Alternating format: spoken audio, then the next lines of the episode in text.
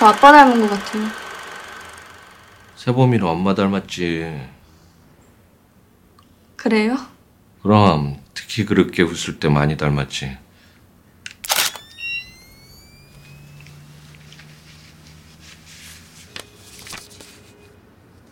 세범이 인물 사진 안 찍네? 네. 전 아름다운 것만 찍거든요.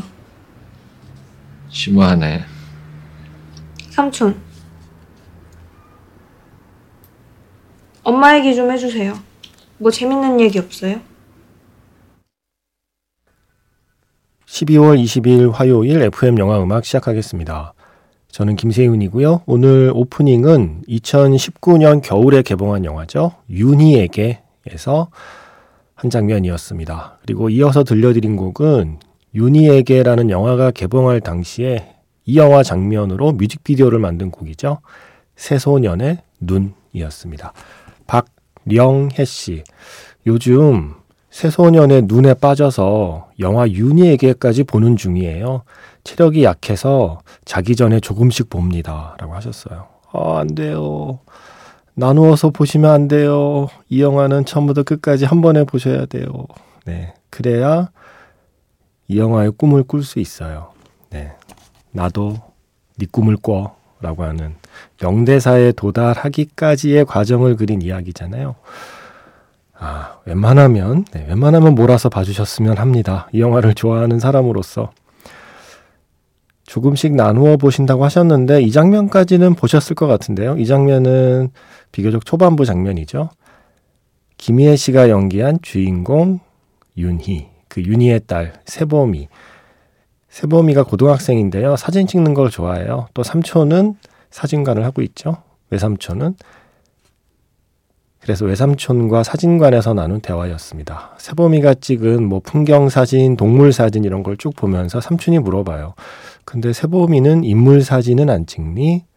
그랬더니 세범이가 말하죠. 네, 저는 아름다운 것만 찍거든요. 라고. 사람의 아름다움을 아직 발견하지 못한 세범이의 이야기였습니다. 아, 그렇게 시작하는 영화예요. 윤희에게.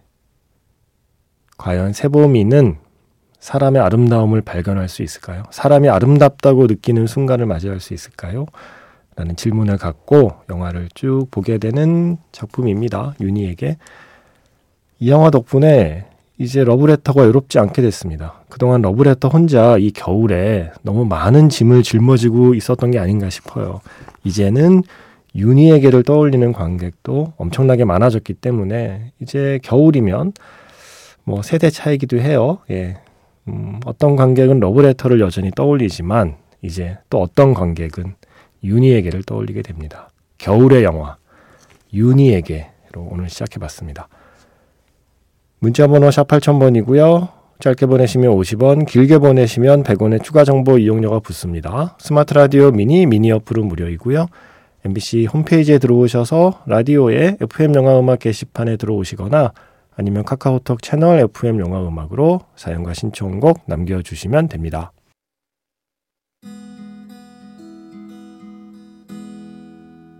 잠시 후면 별들이 쏟아지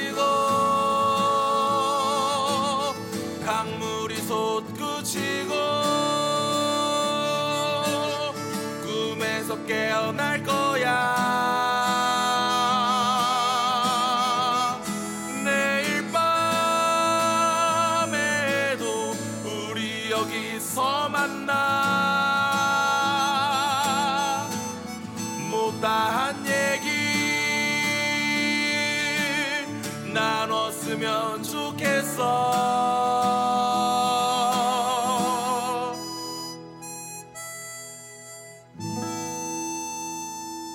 FM 영화음악 김세윤입니다. 손럭스의 곡이었습니다. This is a life. Everything, Everywhere, All at Once의 쓰인 곡이죠. 이 곡 신청해 주신 분은 이세라 씨입니다. 학교에서 학생들을 가르치는 일을 하는 저는 학생들 못지않게 방학을 손꼽아 기다립니다. 오늘 기말고사를 치르고 드디어 종강을 했습니다. 저는 2학기 기말고사 시험 문제를 출제할 때는 시험지 마지막 부분에 그 해에 관람한 영화 중에 가장 좋았던 영화에 가장 좋았던 대사를 적어둡니다. 이번에는 Everything, Everywhere, All at Once의 대사를 적어두었습니다. 바로 이거죠. 내가 유일하게 아는 것은 우리 모두 다정해야 한다는 거야. 다정함을 보여줘. 특히 뭐가 뭔지 모르겠고 혼란스러울 때는 더욱더 말이야. 저는 이 대사가 삶을 살아가는데 꼭 필요한 우리 모두의 자세라고 생각했거든요. 겨울방학이 끝나고 다시 봄이 왔을 때 학생들이 자신과 그리고 타인에게 조금 더 다정한 모습이길 바랍니다. 하시면서 신청하신 이 멋진 영화의 This is a Life 들려주세요 하셔서 들려드렸습니다. 멋진 영화 맞고요. 멋진 노래 맞고요. 또 멋진 대사 맞습니다. 내가 유일하게 아는 것은 우리 모두 다정해야 한다는 거야. 다정함을 보여줘. 특히 뭐가 뭔지 모르겠고 혼란스러울 때는 더욱더 말이야. 이 대사와 비슷한 대사라면 영화 원더의 대사겠죠. 힘겨운 싸움을 하는 모든 이들에게 친절하라. 라는 대사도 생각나는 그 한 줄을 적어 주셨어요.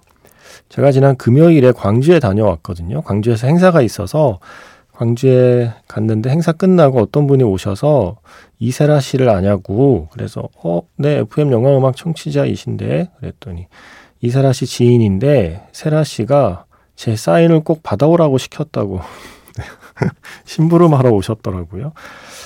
어, 안 그래도 광주 갈 때, 어, 맞다. 광주에서 사연 자주 보내주시는 분들 계신데, 라고 생각했던 분 중에 한 분인데, 아, 기말고사 때문에 그 행사에 못 오셨군요. 제가 다녀온 행사가 국립아시아문화전당에서 열리는 원초적 비디오 본색이라는 전시예요. 2월 19일까지 열리는 전시인데 거기에서 토크 프로그램이 있습니다. 그래서 저는 찬시리는 복도 만치의 김초희 감독님과 함께 수다를 떠는 토크를 하고 왔습니다. 그 전시 재밌던데요. 전시 규모가 큰 건 아닌데요. 되게 공을 많이 들인 전시였어요. 그 수많은 비디오 테이프들을 어, 비디오 테이프 컬렉터를 설득해서 그 엄청난 양의 비디오 테이프로 전시장을 가득 채웠습니다.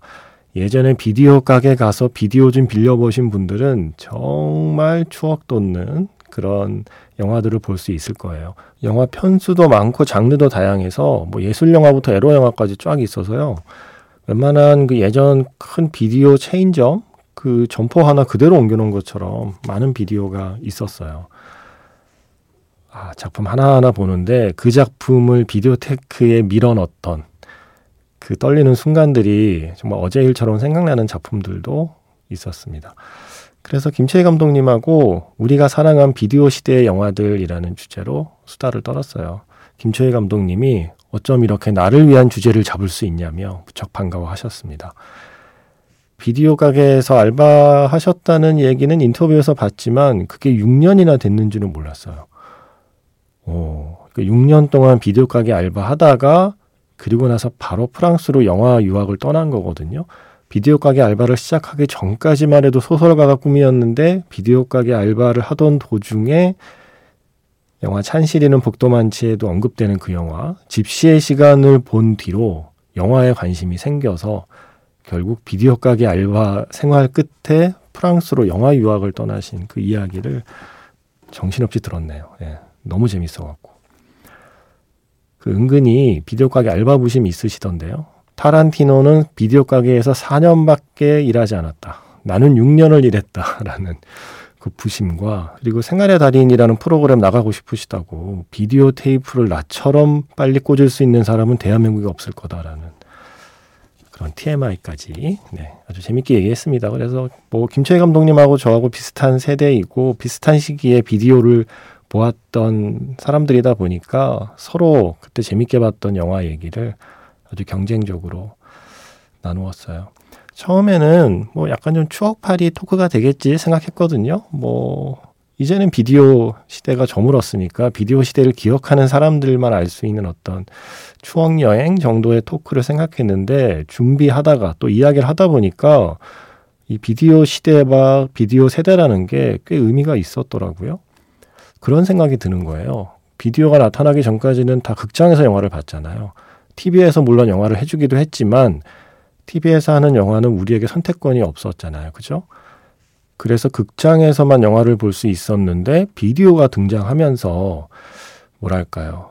지금까지 공유하던 영화를 처음으로 소유한 세대가 저와 그리고 우리들의 비디오 세대라는 생각을 하게 됐어요.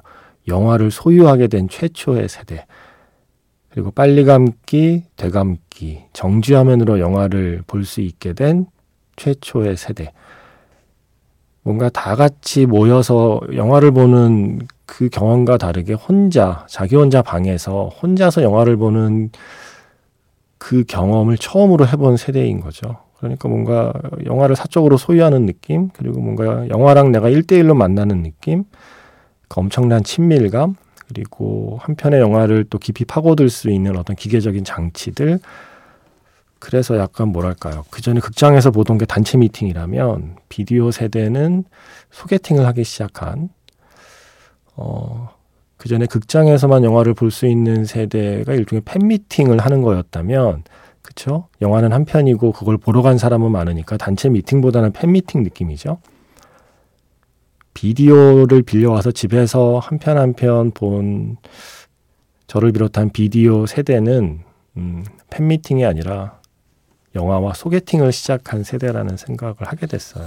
어, 그 생각을 하니까 어, 되게 재밌다. 그래서 모두가 그렇게 영화를 소유할 수 있는 더 손쉬운 방법들이 자꾸자꾸 개발되는 이때는 오히려 거꾸로 예, 영화를 공유하는 경험을 해봅시다. 극장에서만 볼 수 있는 관람 경험이 있습니다라고 사람들을 설득하는 시대가 된 거죠. 그때와는 완전히 반대로. 그래서 아 내가 운 좋게 되게 재밌는 시대를 살았다라는 생각을 하면서 그 전시장에 있는 비디오 테이프 하나하나 살펴보는데 재밌더라고요. 아 맞다. 나 이거는 부모님 주무시기 기다렸다가 몰래 이어폰 귀에 꽂고 본 야한 영화였지? 하는 영화도 있었고 아 이 영화는 어디서 상 받았다고 그래서 빌렸는데 어 끝내 마지막까지 보지 못한 지루한 영화였지? 뭐 이런 것도 있었고 그때는 별로였는데 나중에 보니 좋았던 영화들 그때는 좋았는데 나중에 보니 유치했던 영화들 뭐 여러 가지 생각을 하면서 그 전시장을 둘러봤습니다. 어, 혹시 광주에 계신 분, 그리고 광주에 갈 일이 있으신 분, 혹은 뭐 좀 조금 용기 내면 광주에 갈 수 있는 거리에 계신 분들은 2월 19일까지 열리더라고요. 원초적 비디오 본색이라는 전시 한번 가보시기를 추천해 드립니다. 자, 김철희 감독님 하면 찬실이는 복도 만치고 찬실이는 복도 만치 하면 또 장구경이죠. 이 음악만 들으면 우리의 시간이 비디오 테크 안으로 빨려 들어가지 않나요? 영화 아비정전에서 마리아 엘레나 찬실이는 복도 많지라는 영화에 나오는 장국영은 영화 아비정전의 옷차림으로 나오죠. 조금 전에 들려드린 음악 사비에르 쿠가의 마리아 엘레나에 맞춰서 어, 맘보를 추던 저 지금 람보라고 말할 뻔했어요. 앞에서 비디오 영화 얘기하다가 예, 람보가 아니라 만보를 추던 그 장구경의 모습으로 나오는데 사실 김철 감독께서 가장 좋아하는 장구경 영화는 천녀 유언이라고 합니다. 어, 그래서 아비정전에 이어서 들려드린 곡은 저에게 예, 비디오 시대의 영화 하면 제일 먼저 떠오르는 영화. 전에도 몇 번 말씀드린 제 인생의 영화. Nine Half Week에서 Slave to Love 브라이언 페리의 음악이었습니다. 그때 제가 말씀드렸죠. 그 이유. 예. 영화 한 편을 보고 너무 압도당해서 몇 날 며칠 잠을 못 자고 그 영화 생각만 한 최초의 영화입니다. 물론 시작은 그래서 야한 영화였지만 야한 영화로 시작해서 영화 자체의 본질적인 매력으로 제가 조금 조금 다가서고 제가 좋아하는 영화의 폭을 넓혀갔거든요. 그러다 보니 여기까지 왔거든요. 그 시작은 나인아프 이크였기 때문에 네, 이 영화의 음악이 또 생각이 났고요. 어, 김철희 감독님이 음, 기억하는 야한 영화는 옥보단이더군요. 그날 거기 그 케이스가 있었습니다.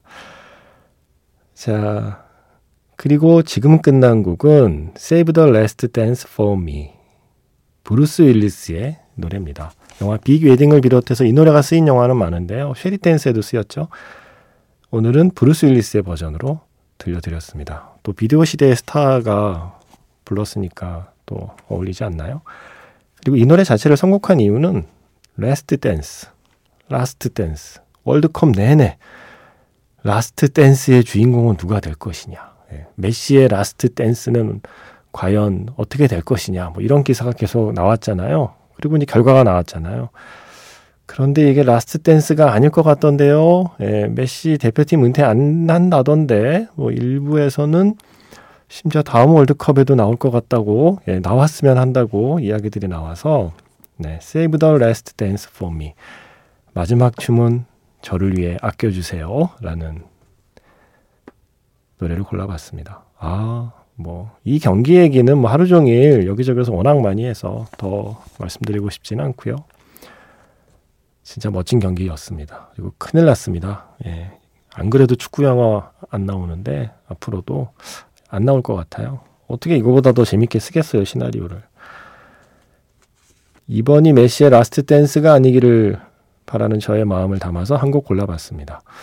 물론 소속팀에서는 계속 뛰지만 또 아르헨티나 그 유니폼을 입고 뛰는 메시를 보는 또 그 맛이 있단 말이죠.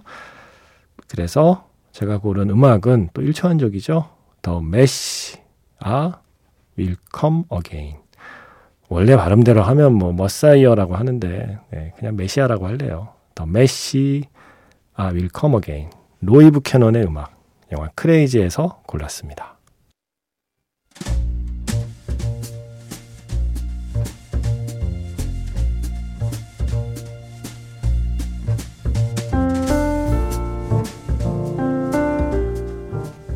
다시 꺼내보는 그 장면, 영화 자판기.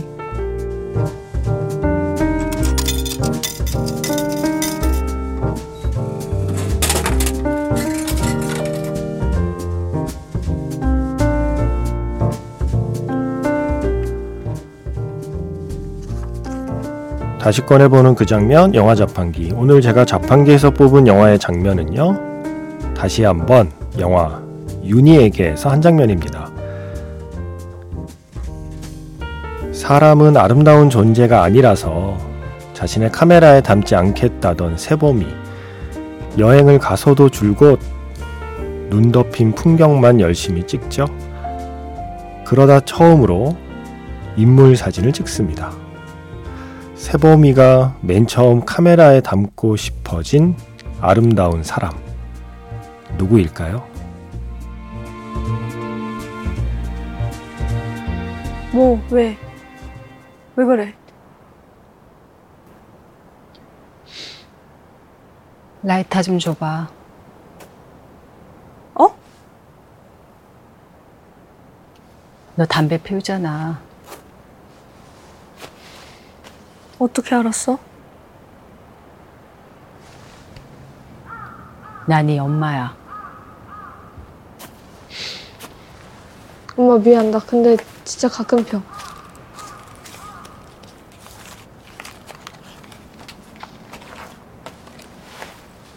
너 담배 끊어. 알았어. 근데 엄마 담배 펴?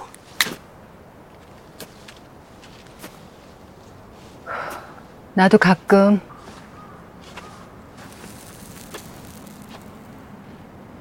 엄마. 나 혼낼 거야? 혼내지 마.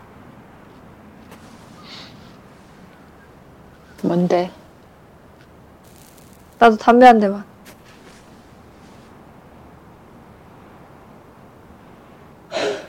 누굴 닮았니? 삼촌이 엄마 닮았다대.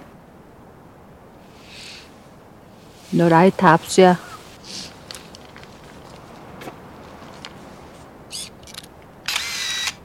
찍지 마.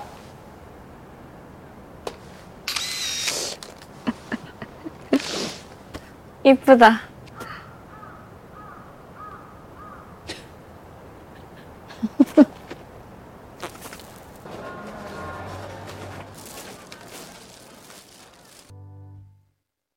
다시 꺼내보는 그 장면 영화 자판기 오늘 영화 윤희에게서 한 장면 더 들려드렸습니다. 어, 일본의 오타루로 여행을 간 윤희와 그리고 세보미의 대화였죠. 인물 사진을 통 찍지 않던 세보미가 처음으로 사람을 향해 셔터를 누르게 돼요. 그 대상이 바로 엄마입니다. 자신의 엄마에게 이쁘다라고 말할 수 있는 그런 마음을 먹을 수 있는 그런 느낌을 받을 수 있는 딸이라는 건 복받은 게 아닌가 싶어요. 이 둘의 대화 어, 저는 참 좋아하는 장면이기도 해요. 이어서 들려드린 곡은 김혜원 그리고 임주연의 스코어 윤희에게 이 영화의 메인 테마였습니다. 어, 인물 사진 많이 찍으시나요? 아니면 풍경 사진을 많이 찍으시나요?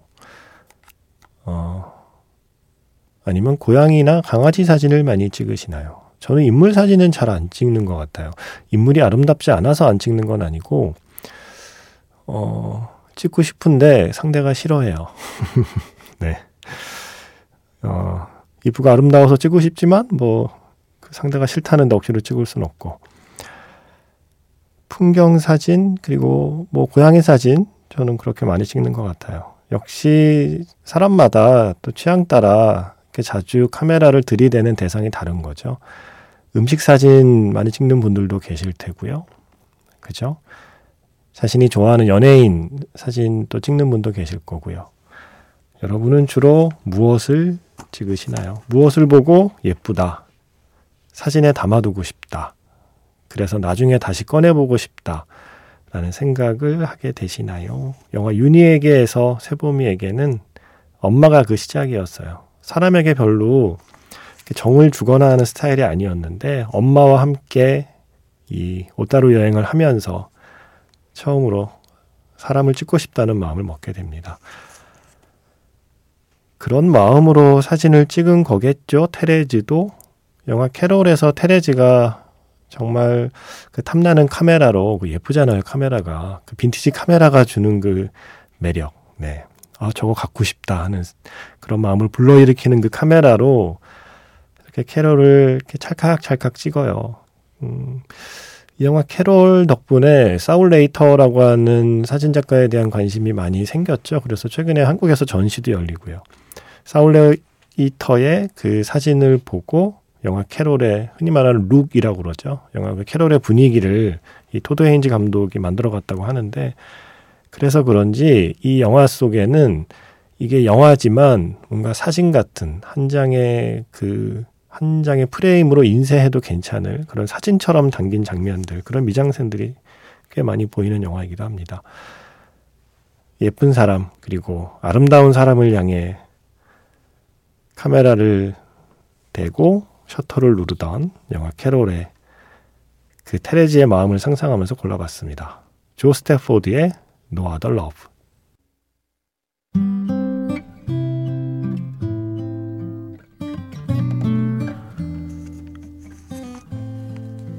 캐롤의 캐롤. 케이트 블란쳇이 출연한 또 다른 영화죠. 영화 Blue Jasmine에서 코널 폭스의 Blue Moon이라는 곡.